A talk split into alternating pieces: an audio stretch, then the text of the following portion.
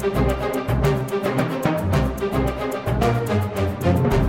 and welcome to Adventures with Words, where we explore storytelling in all its forms. I'm Rob, I'm Kate. and we should start things off by saying Happy New Year! Happy New Year. 2017 has arrived, and what better way than to look back on the books that we've read in 2016 with our now annual awards show.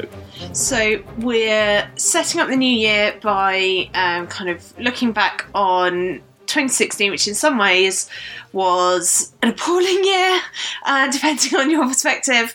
Um, it was certainly a year with a lot of ups and downs, um, a lot of things that were very unexpected, and I think both of us found that it was a year where perhaps um, it was not really a very good ye- uh, reading year which we actually talked about a bit in our, our kind of Christmas show, where really we focused on just sort of playing a game with our good friends and having fun, um, having an adventure with words. Um, and we did recommend a few good books, but other than that, we just sort of had a bit of fun and a bit of a laugh. Um, but really, this year we're sort this this time. I guess we'll probably look forward to a few things which are out in 2017, which we read in 2016. Um, but hopefully, these are a few of the high points of last year. Um, so we will remember some of the good things about last year, and look forward to a few a few things which will be published in 2017 um, that you know we read early um, and you will now be able to get your hands on. Yeah, we'll see how it goes. So, shall we start things off with our best reread of the year? Well, I'm, that's going to be very quick for me. So I. I will just say again, I actually didn't reread anything in 2016. Um, I. Uh, I should probably say at this point, I didn't meet my Goodreads target. I set a target of um, 65, I think, um, and I didn't meet that, but I did read more than um, you did overall, but I didn't reread um, anything. I was actually intending to um, reread The Beach by Alex Garland because I got given a really nice um, anniversary edition of that, um, which was published um, by Penguin. Um, but I didn't get round to rereading that, unfortunately. I was going to read that over the summer. Um, but you did do some rereading.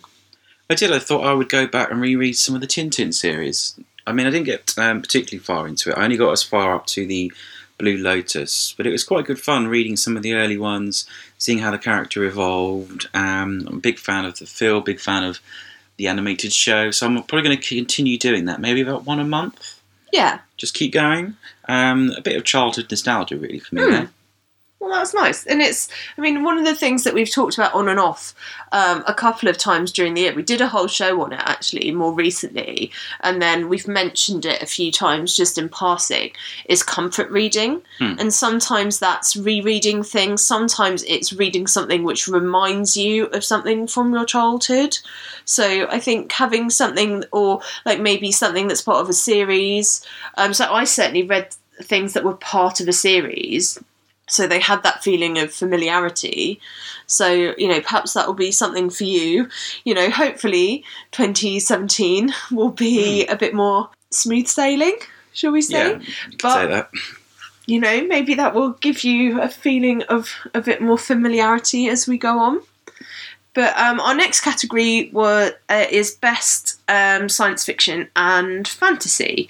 So um, I guess in terms of comfort zones generally, that's maybe a bit more mine than yours. But um, you went for something that was a bit more um, comfort reading within that anyway. It was. It's a late entry, as in I only read it a few days ago. Uh, not really a book. It's more of a comic book. But I signed up myself up to Marvel Unlimited, which is probably easiest if you've got an iPad. It's like a Netflix for comics, and so I very much binge read on the Star Wars and Darth Vader series that they're currently putting out now. Mm. Started from the beginning, so I'm about a year and a bit behind. But obviously, you and I saw the new film Rogue One, and I was very much in the uh, the frame of mind that I wanted to read more or enjoy more Star Wars. So I thought, why not?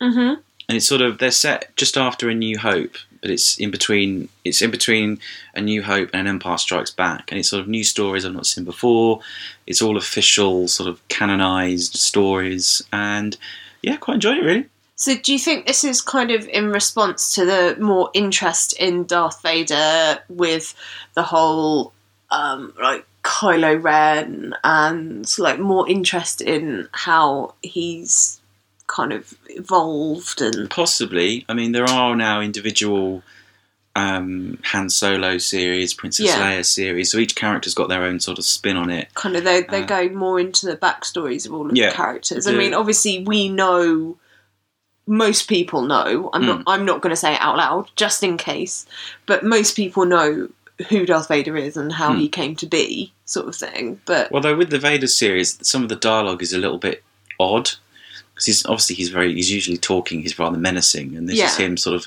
almost having ordinary conversations with people, which is a little well, bit I, strange. I suppose in a way he is a bit younger. He is in this one, yes. He's sort of being more of an ordinary officer, as well, it it's were. after A New Hope, so he's chasing down the rebels who have just doing blown his up job. the Death Star. Yeah, it was just it was just odd at first to see him having Yeah, conversations. going about his business. almost, yeah. so what did you go for? Um, I went for Morning Star by Pierce Brown, which is the final book in the kind of Red Rising trilogy, which sees Darrow and his rebel friend. I mean, I've talked about this quite a bit, but like Darrow was the original sort of rebel on Mars, um, rebelling against this um, kind of genetically modified empire. It's like a kind of a bit like inspired by the Roman Empire, but this is in the future. And they, they've kind of taken this sort of Greek and Roman mythology, and they, the the humans have sort of modified themselves, and that there are now these kind of different stratas of humans um, because people have modified themselves to be the you know these some in some cases incredibly augmented improved versions of humans um, and depending on you know what kind of class you fit into like physically and genetically you do different jobs. And this is like the third installment basically of, of this um, set of books.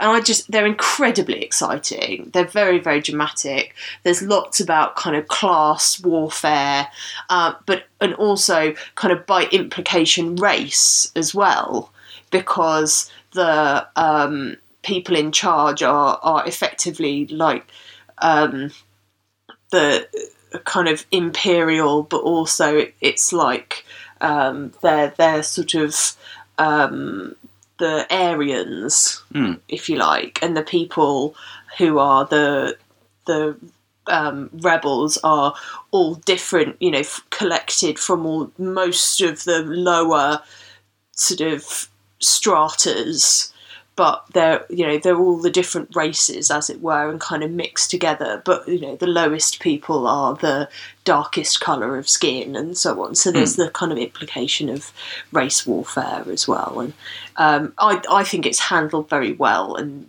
It's very, very well written, and it's sort of very exciting science fiction as well. I think they're very, very good books. Um, and there are apparently some more of them coming, um, like another set of three, um, maybe maybe the end of 2017. Um, and I believe the next one is called Iron Gold. So a gold is the the name of a one of the quite not the highest race, but quite a high up race. Um, someone who's pretty uh, tough. Iron, obviously, because it's hard. Um, so yeah, so we'll see. We'll see what they're like. But I mean, I think Pierce Brown is a really, really good writer. He seems like a seems like a decent bloke. But yeah, we'll we'll see what happens. So moving on, we've got the best mystery or thriller of the year. Do you want to go first? Uh, yeah, so um, I went for because I I've kind of put them as like a series because I read because I I got halfway through the second one, so I finished uh, reading the second one and then I went on and got up to date with them. Uh, all the Wells and Wong detective series Ah, by yes. Robin Stevens. So if I oh, sorry, I've just zoomed out of my notes page there instead of uh, scrolling across to the website. Sorry about that. Um, so, the books that I'm referring to are Arsenic for Tea, which is the second one, then First Class Murder, which is the third one, Jolly Foul Play, which is the fourth one, and then the most recent one, which is like a kind of Christmassy theme, is called Mistletoe and Murder. So that's that's uh, the most recent the most recent books. Um, so I've mentioned them on the podcast a few times, but um, I really really like them. Um, so the two main characters are called Daisy Wells and Hazel Wong, and um, the books are mostly set uh, in or around these two girls and their school, which is called Deepdean School for Girls, uh, which is a boarding school, and it's sort of early half of the 20th century. So Robin kind of tackles. Obviously, there's a mystery story at the heart of everyone. It's often a kind of what like the what you imagine a kind of Agatha Christie style, kind of golden age mystery. So there's often a kind of locked room element or there's a you know it's quite a traditional style mystery. So there's there'll be kind of red herrings and um, you know that one of them a body disappears but the girls saw the murder. So they have to try and prove there was a murder but without there being a body. So often like hmm. disappearing bits of evidence or because they're um, only schoolgirls um, they're sort of prevented from investigating in some way, but then there are other elements too. So the fact that they are girls, it sort of investigates bits of sort of early feminism, the fact that Hazel is not British, the fact that she's come from Hong Kong. Um, Hazel isn't actually her given name, it's a name that she's taken to fit in better in the UK. So then it talks a bit about how her feeling not fitting in, um, and it picks up a bit more on that in Mistletoe Murder because she meets some other people who also are living in Britain but aren't originally British. So it sort of picks up on people of um, different races. Um, it actually picks up on different sexualities, and all these sorts of things, but it it does it without it feeling in clunky or shoehorned in or anything like that. I think it does it really, really well. Um, so what you're thinking about is just these really, really good characters, and um, there's these excellent, really well, tightly plotted mystery stories. So you can read them as a grown up who just enjoys these really nicely, tightly plotted mysteries, or you can buy them for your, I would say, sort of a good reader of eight or upwards or otherwise um, a child of sort of 10 or 11 or upwards. And I, th- I think they work really well. So there we go. Mm. Really like them. Really good fun. My choice was one that I'd had as a proof kicking around for quite a while, but only got around to reading this year. Was the truth about the Harry Quebert affair, which is a thriller about.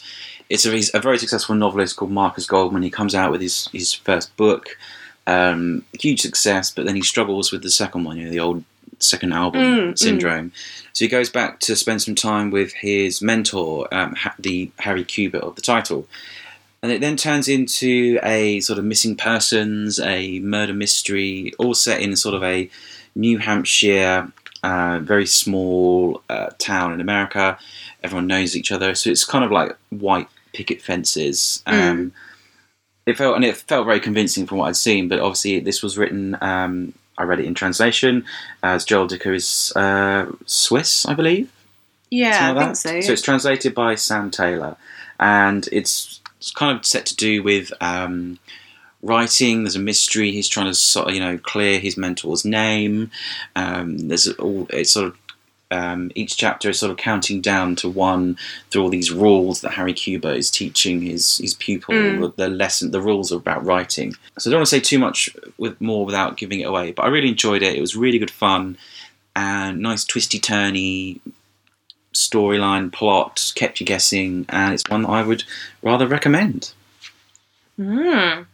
So the next category is um, best historical book so it's interesting because I did you start reading this last year? Did this cross over? So this must be an early pick uh, early one in the year for you. This was one of the earliest books that Yeah. I've read actually in the year. Yes, because I went for Any Human Heart by William Boyd. So I must. Have, um, I think I read this start end of last year, Hmm. and it crossed over. And I don't read many historical books, but this is one that really stuck with me as I'd seen the TV show on Channel Four absolutely years ago, and I'd only really got round to reading it now. And it's it's a good historical one because it covers a whole man's life. That's kind of the way I looked at it. Mm. Is how how you follow it through. Um, so you can go back and listen to what I thought about it. But it was really good. You got all these interweaving of real historical events and people, and yeah, it's it's not really been topped much this year. I don't think. I mean, I've picked one that's a lot more recent, which I I talked about a lot when we were doing the our book and podcasts, which is "Do Not Say We Have Nothing" by Madeleine Thien, which I just thought was absolutely stunning.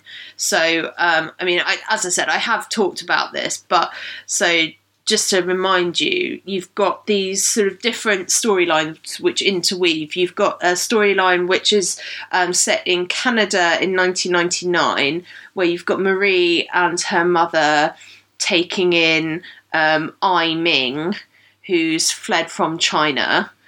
And um, Ai Ming tells Marie about her family in revolutionary China and you know she she tells her about her her sort of relations um Zhuli and Kai who's a pianist.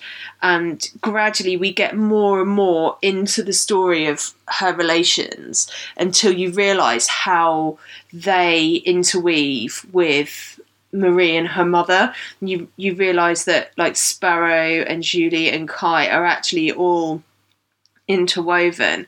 And there's also this incredible sort of interweaving with this um, like writing of this folk tale as well. Um, and I think the, the way that it's all woven together you, you gradually go forwards chronologically as well with the story um, from the their very early life when they're they're young and very very idealistic until um, the the revolution is kind of breaking down and really becoming quite harmful and destructive. Um, and more and more people are being harmed, um, and their their ideals are breaking down. Um, I f- I found it just well. I, I mean, I know I'm. I thought I knew about what this period of time was like, and I suppose I found it really eye opening reading the novel. Um, because obviously I didn't know anywhere near as much as I thought I did, um, which is one thing. Um, it was incredibly moving, um, just so so beautiful, um, and also shocking and horrifying. Just to think that people lived. I mean, we think that we live in a time now where there's kind of fake news and um, you know you can't trust what people are saying on social media but to have so little freedom and so little trust in anything and to have to just watch what you say all the time and it's just terrifying absolutely terrifying i just thought it was so so beautifully written i i can't praise it enough really it's just astonishing such a beautiful book there just there were just a few books this year I just I read which I just thought were absolutely stunning. This is one of them. So I couldn't I couldn't not choose this for yeah I, there was no contest really. It's so so beautiful. Um, if you if you haven't read it, I just I just thought it was absolutely wonderful. So there we are. That's definitely uh, the best histor- historical book that I read this year. So there we go. Now we move on to possibly our favourite category out of the whole award show, which is the Simon Savage Best Nazi Novel Award. Now, Simon has asked us to clarify this. does Okay. not mean that Simon Savage is a Nazi or condones Nazis or fascism. Uh, it is just because he thinks that we always read lots of books that involve Nazis. Now, in fact, this year, this uh, the book that I have chosen, I've had to choose this one particular book because this is in fact the only book that I have read that has got uh, Nazis mentioned explicitly in it. Mine's almost the same, actually. Yes. So there we go, Simon. Um, so um, my choice this year is uh, Crooked Heart by Lissa Evans, which I read um, in January 2016. It's actually very good. Um, it so it's not just that. Um, I, it's very enjoyable. It's uh, it was longlisted for the Bailey's Prize, I think, as well. Um, it's very funny and it involves um, a small child being um, evacuated to the countryside, and he ends up being evacuated from away from his um, slightly um, sort of dotty grandma, which is sad. But then he ends up being mm, evacuated to live with someone who turns out to be a con woman, which is rather amazing. Mm. And they end up being a sort of slightly unlikely team, which is sort of bittersweet, but also really quite funny. And I, I really enjoyed reading it. So yeah, good, good fun. Mm. Enjoyed that.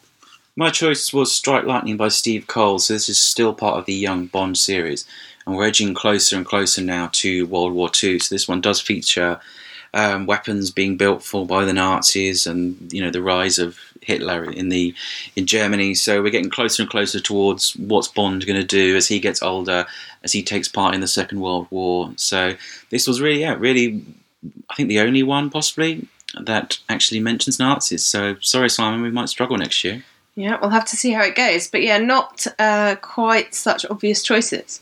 Um, our next category was Best Comic Novel. Um, neither of us, again, read lots of comic fiction, but we both managed to find something. I actually had a couple of possibilities, and I had read the same one as you, but I deliberately went for something different so we could mention a couple of things. So I went for The Portable Veblen by Elizabeth McKenzie, which was also on the Bailey's list. Um, I guess most people will know it as the Talking Squirrel book or the Squirrel book, and there's a picture of the uh, squirrel on the cover. And this is, uh, it was a rather odd, quirky little book. I think you possibly might enjoyed it more than I did. I actually really did enjoy it. to say I still, I still did really enjoy it, but it had its odd, sort of slightly odd moments. So uh, the main character is is Veblen, um, and she has a rather dysfunctional family. Um, she's a, wants to be a translator, and her fiance Paul um, ends up sort of embroiled in this. He's trying to do um, good for trauma on the battlefield, but ends up with all these bizarre military contracts, um, and it's sort of a meeting of the families when they get engaged, and the whole time Veblen is, Veblen is she seems to think this is a particular squirrel that's following her around. Mm. Can't really say much more than that, but yeah, it was a delightfully quirky. I think. Yes, it was. I think con- consequences ensue. yes. is the best way to put it. Um, I think saying it's a, I think a lot of people say it's a book with a talking squirrel, which I think is putting it a little bit strongly. Actually, it's not exactly that way round. Um, That's not the main driving No, point. That's not the premise, exactly. really, is it? no, It's just sort of not really. it's sort of a thing that's there. But yeah, Yeah. kind of quirky families, um, strange hippie backgrounds, Hmm. um, sort of misunderstandings, lots of things that just don't go quite right. Um, I I did really enjoy this. It genuinely did make me laugh out loud. I because Rob has picked this, I've actually picked out something else which I I think I enjoyed equally. Um, which is uh, The Trouble with Goats and Sheep by Joanna Cannon, which I almost did choose as a sort of mystery thriller, but I actually chose as a comic novel because I thought I just thought the two main characters, so these two little girls, are just wonderful.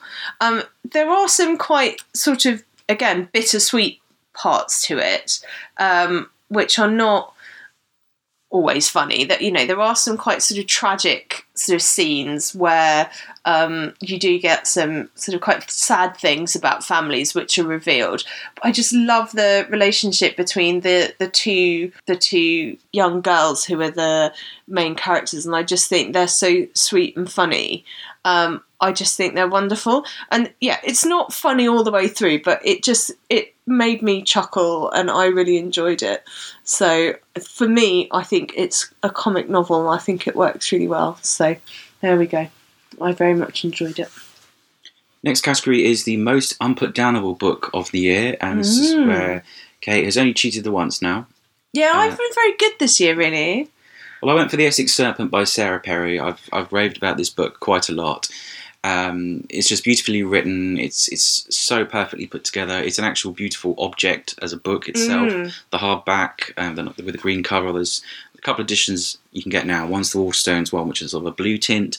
We've got the one that's green. And I thought it was just a really, really wonderful book. And Kate, you really do need to read it. I will, I will, I promise. I promise I will get round to it. I just haven't got round to it yet, that's all. But I will definitely read it. And I mean, ev- everyone is raving about it, and it's yeah, ev- it's been nominated for all sorts of things. I promise I will definitely, definitely read it.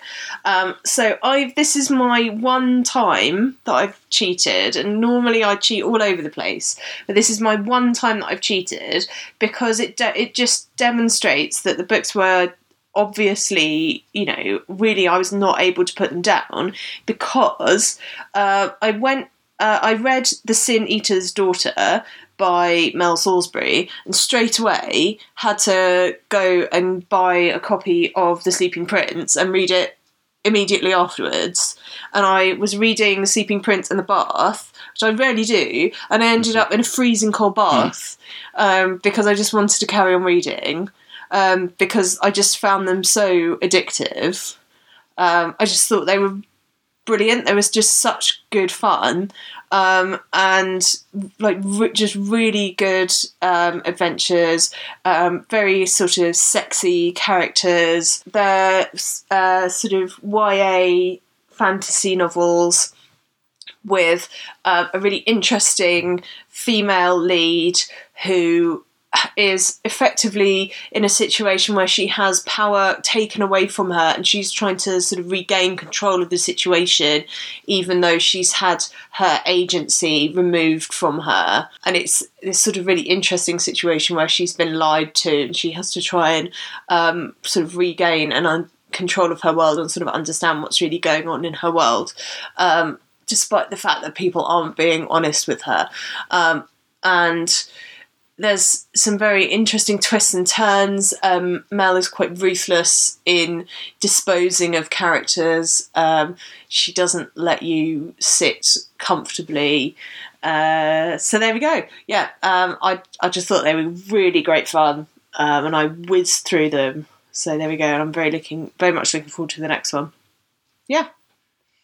Next up is best non-fiction, which I, I think I tend to read more than you do, actually. Yeah, I'd say that's true. So why don't you go first? Um, so yeah, it's completely different in tone to the last one. So my best non-fiction uh, was Another Day in the Death of America by Gary Younge. So yeah, bit of a tone change. Um, so the idea with this book is that um, in any given day, um, I think there's something like an average of um, sort of 12 or so young people die due to um, gunshots in America. Um, you know, but I mean, there, there are young people dying every day in America due to gunshot wounds, and these these are not adults.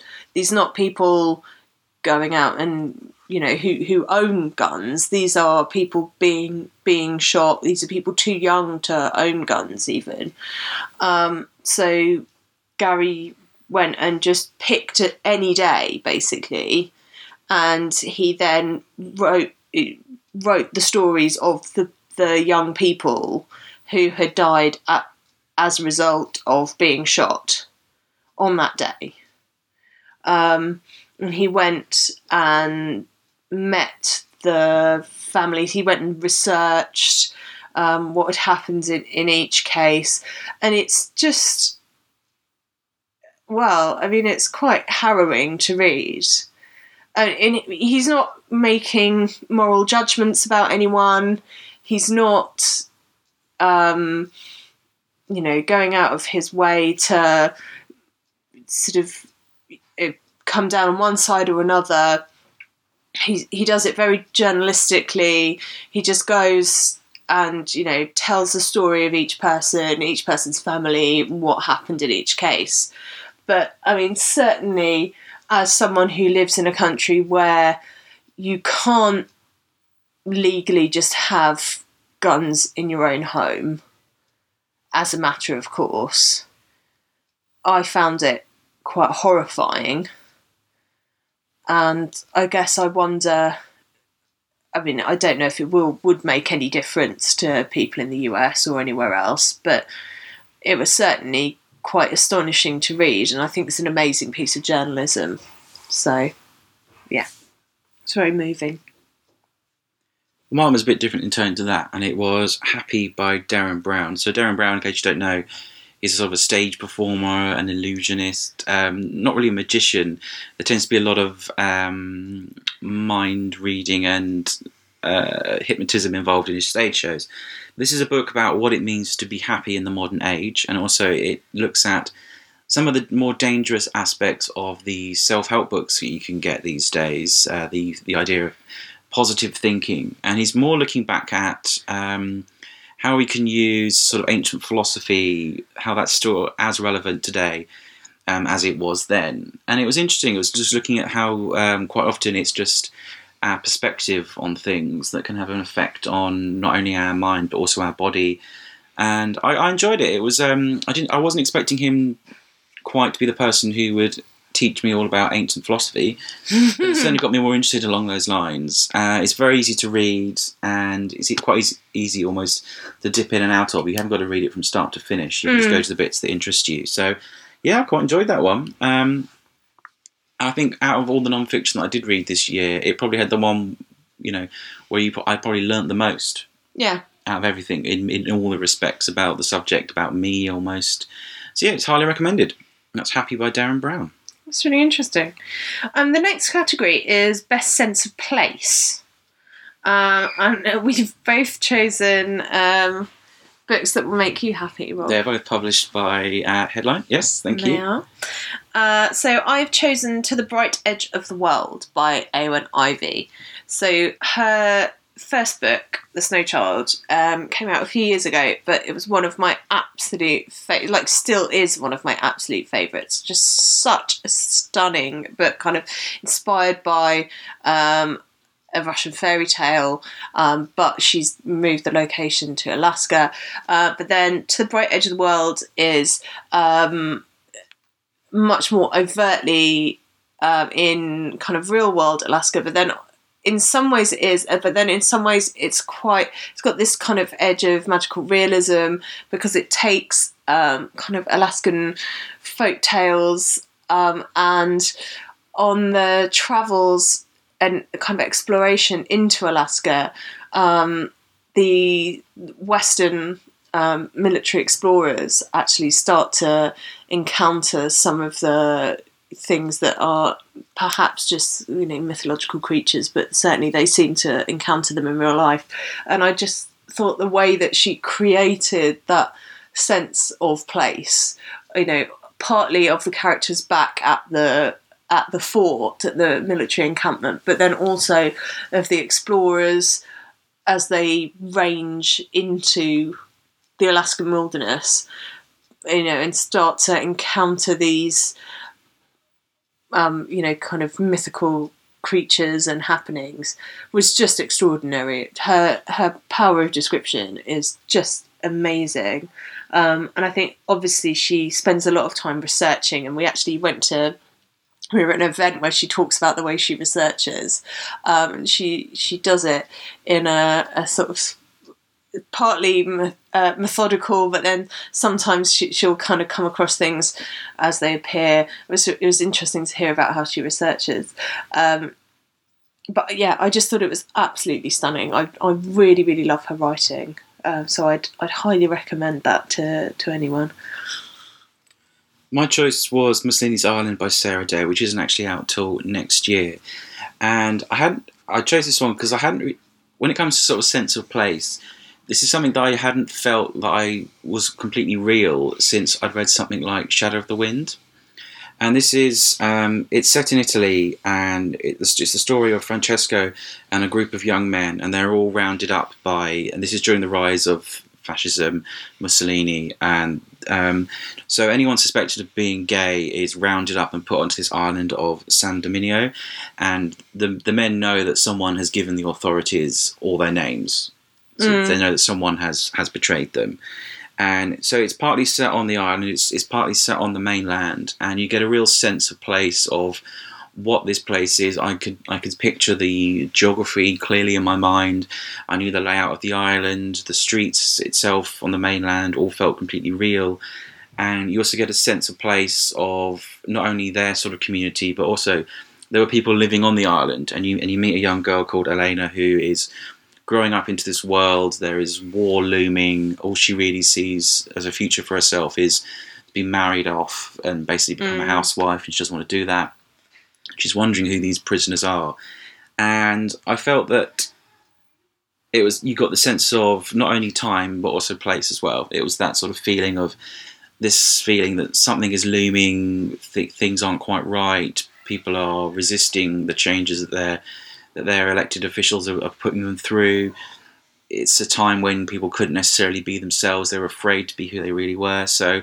Um, I, I, I thought it's it's really good. I, I really enjoyed it, and a sense of place. I, I felt like I was there. Um, when's that out? That's out the end of February Oh, cool. um, in hardback. Uh, so um, the next category is most manipulative. So I guess that's the one that sort of puts you into certain um, sort of positions, or maybe it's got like a great twist, or you know makes you think certain things. And so you picked Any Human Heart again for that one.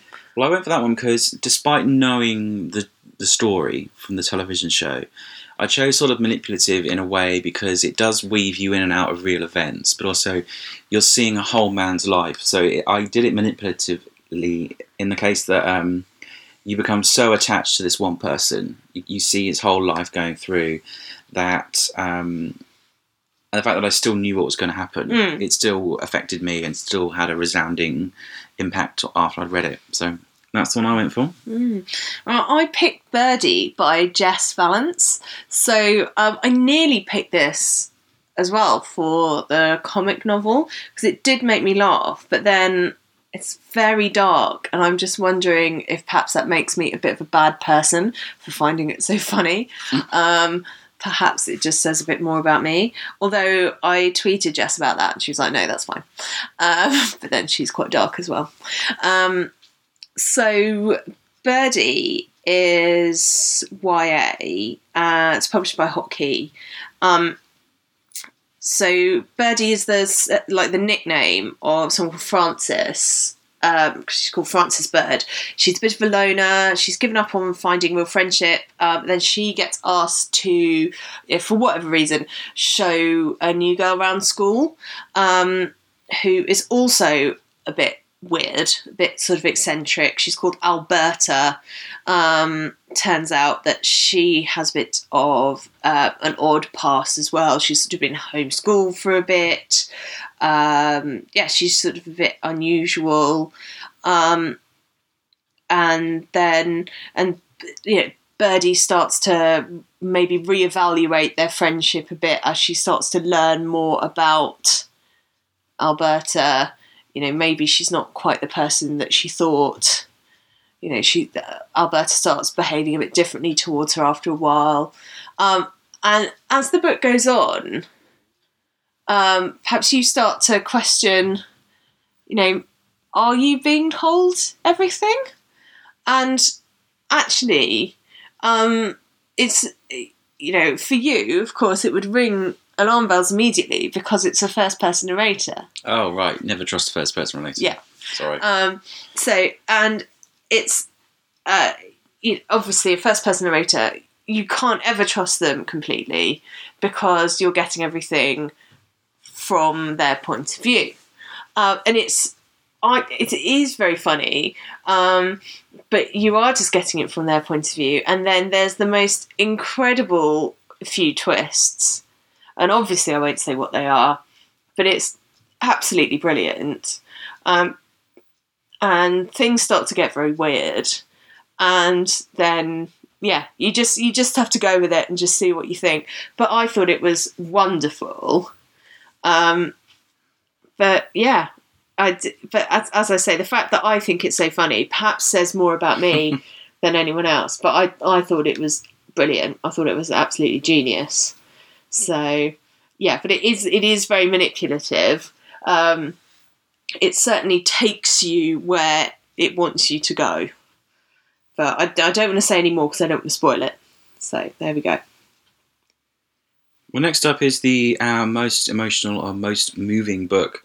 Uh, if you go first in this one, because I've got two in a row basically for this one. Ah, okay. So, um, my choice for this one was Ruby by Cynthia Bond. Um, this was one that I read uh, when we were looking at the books that were nominated for the Bailey's Prize. So, I and I just thought, I mean, this is another one of my books that are kind of contenders for books of the year. Really, um, I thought it was absolutely stunning and written in a really, really unusual way, um, where you're sort of sometimes not quite sure if things are real or not. Mm. And I started to feel as I was reading that sometimes things are real and then sometimes you're almost reading from the inside of Ruby's head, if that makes sense. Um, so sometimes you're sort of seeing things um, as she would see them, and then sometimes you realise that actually things are a little bit magical, a little bit spiritual, and those sort of magical creatures are there in the world.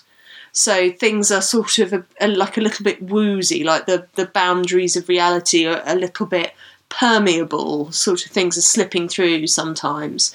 Um, but if you just go with that, I just oh, I just thought it was so wonderful, um, and it's just the you know this incredible story of what's happened to this woman and basically what how you how you kind of get punished for not fitting in essentially. yeah, yeah. that she just didn't she just didn't fit into the very defined boundaries that society would accept at that time in sort of 1950s southern states of America, she just didn't fit into those tight categories.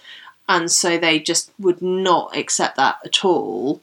Um, she goes to the big city, it doesn't work out for her there. She comes back, she's treated as a madwoman, essentially, and, an outcast.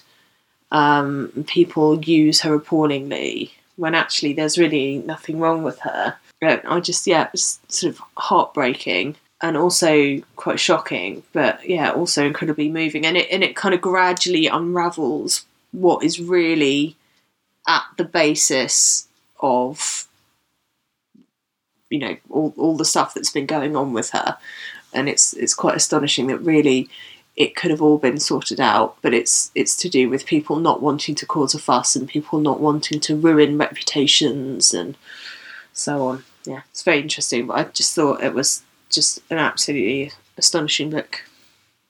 So my choice for this, and also for best in translation, was A Whole Life by Robert Seethaler, as I think we're saying it. Um, it's a very slim book, but it took me very much by surprise um, in a number of ways. And so it's the story of Andreas, and he lives his whole life uh, out on the Austrian Alps, and we sort of see it change over time.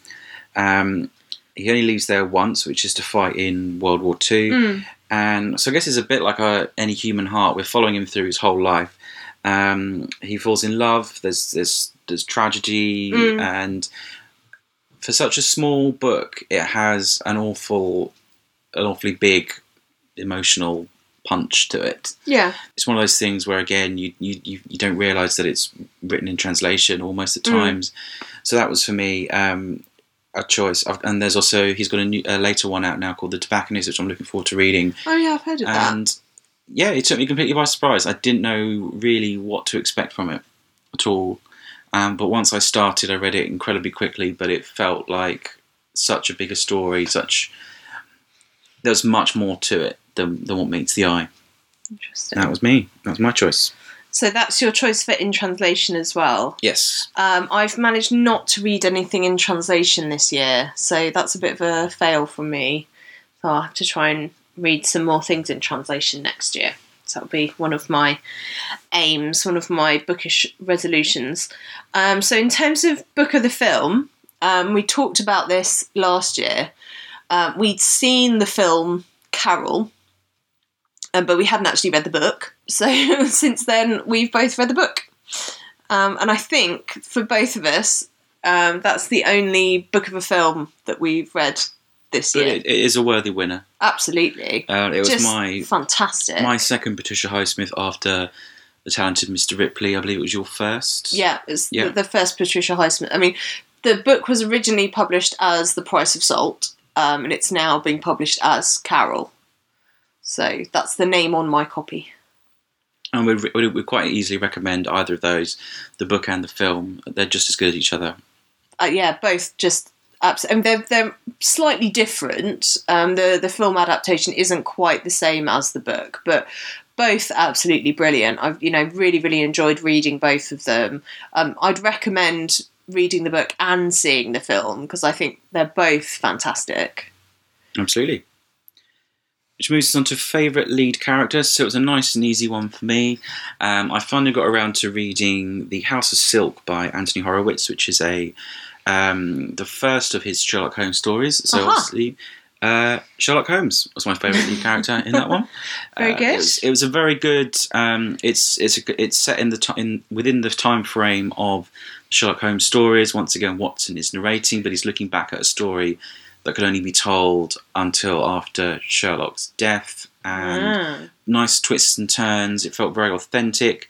Actually, at the end of the book, um, Anthony Horowitz details his ten rules about writing a Sherlock Holmes story which he sticks to pretty much. And uh, I've got Moriarty to look forward to after that, which I think is a take on the classic villain. And of course, New Year's Day we have a new Sherlock episode off from the BBC. Yes, of course. to Yeah, looking forward to that. Slightly different take on things, but Yes, again. still enjoyable. But uh, so my favourite uh, lead character, I think, because she was just really unexpected and just really interesting, um, was Wing Jones from the book of the same name, Wing Jones, uh, which is, I think, it's in shops now. It's out at the very beginning of January, but it's I think already in bookshops because it arrived there. So it's if, you know if you pop into a bookshop, um, you might be able to get your hands on a copy. It's got amazing um, rainbow sprayed edges to the pages. It's very beautiful uh, by Katherine Webber. So um, she's called Wing Jones because her grandmother is from China. Uh, one grandmother is from China, and the other grandmother is from Ghana so hence the kind of interesting name. And it's been described as Jandy Nelson meets Friday Night Lights. so it's set in 90s America, and basically. Wing is a kind of mixed race teenage girl. Um, she's kind of getting bullied at school um, because she's not really fitting in, but her brother is getting a lot of admiration because he plays American football.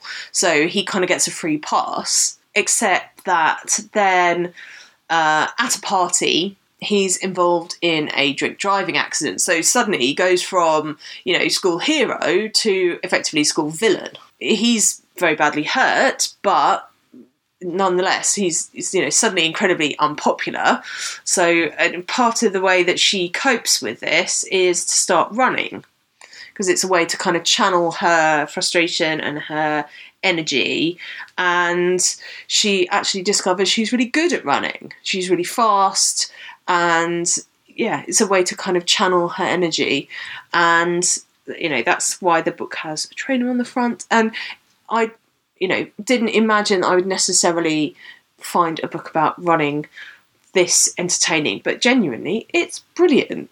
And she's such a fantastic character.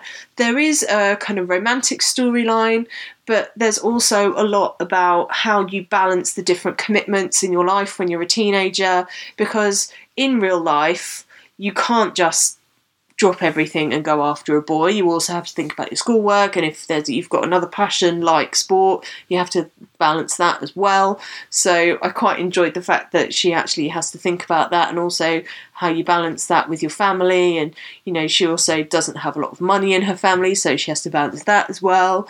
Um, she's just a really delightful character. I really, really enjoyed spending time with her. So Mm. yeah, I thought she was great. So from our favourite lead character to our favourite villain of the year, and we've both gone for slightly. Um, We've gone for very Yeah. 2016 villains. yeah, Neither of us have actually picked a person. I suppose mine could be a person well, to an extent. sort of. Well, yeah. Yeah. Well, shall I go first? Yeah, go for so it. I went for this is the oppressive state in the noise of time by Julian Barnes. So I was kind of thinking along the lines of, you know, a bit of a bit of Stalin, um, a bit of the sort of watching over watching over you, Mm. careful what you have to say in Russia at that time, and it's. So it's, it's about the Russian composer.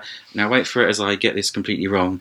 Dmitry Shostakovich. Shostakovich. Shostakovich, who is a composer, and he's a lot of it. He's basically waiting to be rounded up by Mm. by the police. He's packed his bag and he's waiting in the lobby by the lift, waiting for them to come and get him.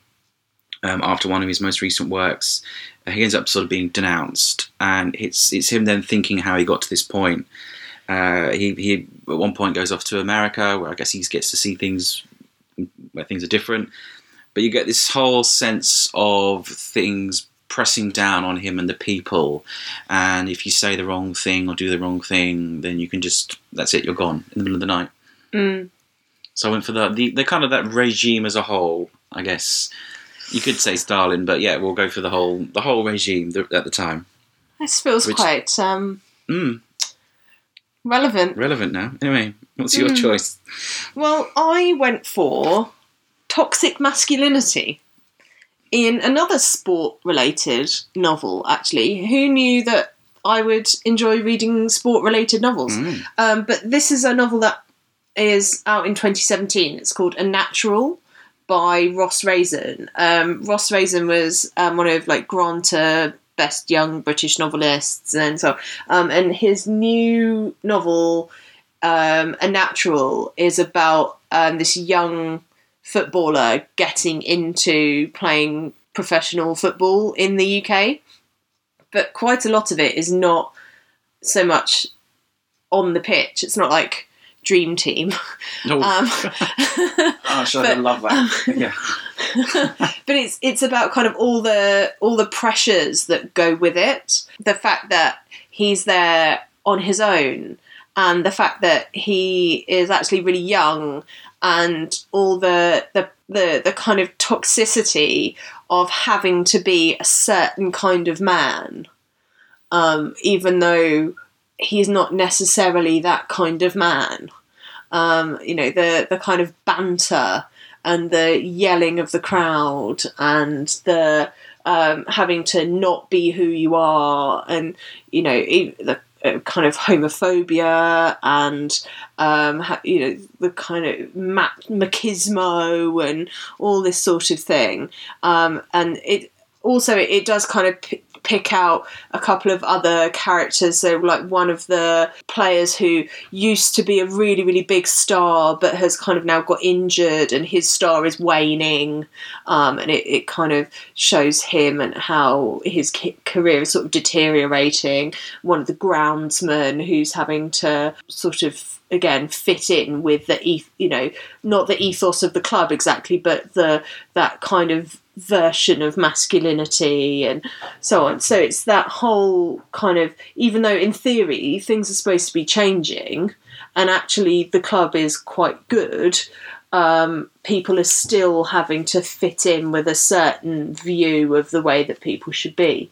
Um, and it's it's so well written. It's really really good and i really enjoyed reading it um, and I'll be really interested to see what the reaction to it is when it's when it's um, released. It's um, out, I think, April, April 2017, and it's it's the kind of thing where if you enjoy football and sport in general, I think it'll be interesting.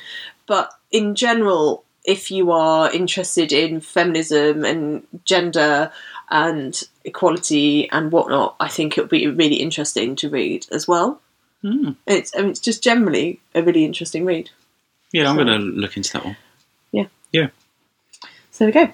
Uh, next one. Um, it's always a fun one. Most unusual or surprising. We've talked a little bit about things that surprised us already, but uh, yeah. So this one, I was surprised when you recommended this to someone a few days ago, actually. So, uh, Oh, my one, sorry. Yeah. Yes, well, I went for Mothering Sunday by Graham Swift, which I didn't really know what I was expecting. Again, it is a small book, and it's all set on one day, Mothering Sunday, funnily enough. And but I thought it was it was incredibly it was incredibly moving, and it just took me by surprise. I didn't because I didn't really know what to expect with it. Um, and it's set in March 1924, and it starts off with well, you, you meet Jane, who is a housemaid, and it's she's given the day off on Mothering Sunday. Um, it's a time when sort of families get together, but she's not going to visit her mother. She's actually off having an affair with a someone from another different household, and it's just the, the events of one day and the impact that that can have. And can't really say much more than that. But it was completely kind of swept. I got swept away. I got caught up in it. It's the tale of the affair. She's having an affair with someone who she shouldn't be doing. It's sort of a mixture of class as well, and completely, completely caught up in it. To be honest, um, I I really didn't know what to expect. What about you? Um, I picked The Comet Seekers by Helen Sedgwick. So this is her first novel. This is published by Harvill Secker, so I read it really early, and so obviously, um, this you know didn't know what to expect because I was just reading it really like an advanced advanced copy, like before it was even like bound up and approved for anything, um, and it's this really magical story of like how two people's lives can be linked together. And i suppose people have compared it to the time traveler's the time traveler's wife but it doesn't it doesn't have time traveling in it. Um, it's like how two people can be linked like they people just kind of keep coming back to each other it's just so beautiful um, and very tragic and I just I just really loved it. I just thought the writing is so stunning.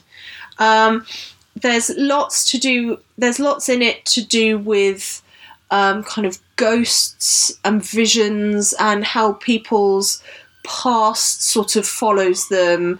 How you you kind of try to escape what's laid out for you, and you you just can't quite escape it. Um, and that you think you're meant to be with someone but you i don't know it just doesn't quite work. And it, i just thought the writing was so beautiful. Um, i was really really pleasantly surprised by it. Um, yeah it's there's lots about um, stars and astronomy in it which i really really love um, it goes to these amazing places. So some of it is set in Bayeux, around the Bayeux Tapestry, which makes sense with the astronomy because of the comet. Um, and then some of it is set in Antarctica. Um, it sort of goes to these incredible locations. Um, yeah, it's just all, all these things which are really, really interesting and unusual. Um, yeah, and the way these lives sort of intertwine of these these two people, Roisin and Francois um, yeah, I just thought it was really, really stunning, and I hope more people read it because I just think it's really beautiful. It's really, really lovely. So there we go. So before we get to our final category of Book of the Year, it's worth mentioning the authors who have passed away this year. Amongst those were the ones that sort of stuck out to us were Richard Adams, author of Watership Down, film that's probably scarred many, many a child. Yeah, I don't. I haven't actually read Watership Down. No, I- neither have I. No. Um, but I think it's probably the film that stuck with both of us more than anything. Um, but then, uh, you know, and these are two people obviously it's very recent, and then also Carrie Fisher, who um, obviously a lot of people know best because of playing Princess Leia, and then obviously more recently General Organa, um, but who was also a very accomplished author. and I got uh, the Princess Diarist only just now for my birthday, which um, details the time of, uh, that she spent uh, filming the first Star Wars film. But she also wrote what people call sort of semi-autobiographical novels, Postcards from the Edge, Surrender the Pink, and Delusions of Grandma, and her memoir Wishful Drinking as well. And I know there's going to be an HBO documentary that they've pushed through, which is to do with her and her mother. So that I Hmm. think that'll probably be making its way over here shortly. So there we are.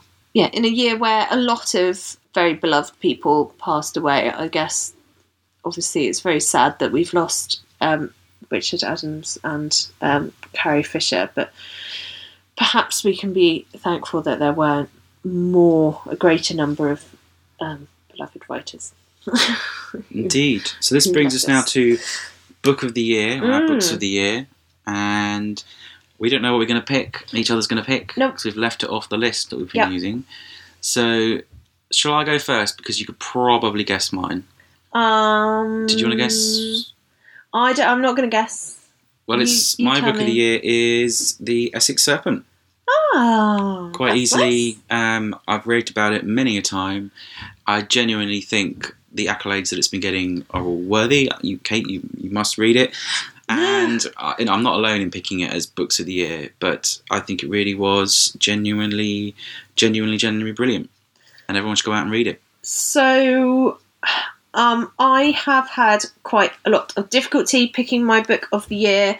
So, I've already mentioned um, Madeleine Thien, who I just think, in terms of just like a straight up historical novel, I thought Do Not Say We Have Nothing was absolutely stunning. Um, but then there have also been a couple of other books which have really, really, really stood out in terms of just being absolutely brilliant. Um, and that does make it quite tricky. So, another book that I've read this year, which was absolutely, absolutely brilliant, was Homegoing by Yaa Gyasi, which is actually out in 2017. Um, and this is why I was a bit, uh, you know, it's actually really tricky because that is out in 2017, not out in 2016. So, should I include that? But I did read it in 2016 and absolutely loved it.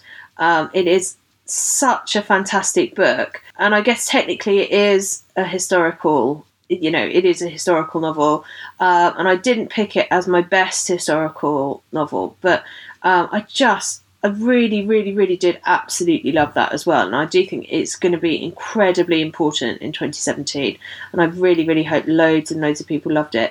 And I also thought the Underground Railroad was amazing, and that's not just a straight up historical novel. That is kind of um, a bit. I'm not a kind of like alternative history because it reimagines the Underground Railroad as a literal railroad underground where you can travel to different places. It's almost like kind of a an allegory. So it's hard to explain you know how that works exactly but i mean i did think that was brilliant as well so yeah it's very very hard to pick but it's i think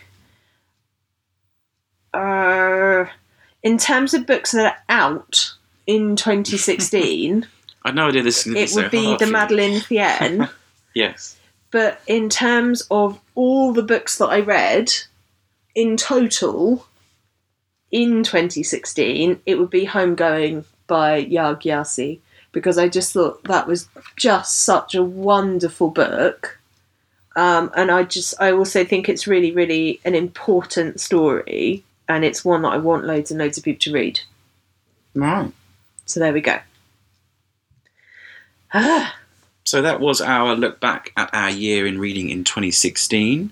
Uh, do let us know your thoughts if you've read any of those, or you think that there's you know any important ones that we might have missed out. You can send us an email, contact at adventurewords.com. You can follow us on Facebook. Uh, you can send us a tweet at Word Adventures, and you can head over to the blog, uh, adventureswords.com. You can leave a comment under there, and you can even leave us a voicemail as well.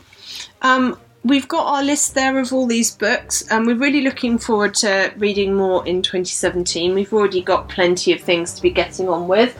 Um, I'm currently very much enjoying um, The Bear and the Nightingale, um, so that's great fun. And um, we hope to hear from you very soon. Have a great 2017.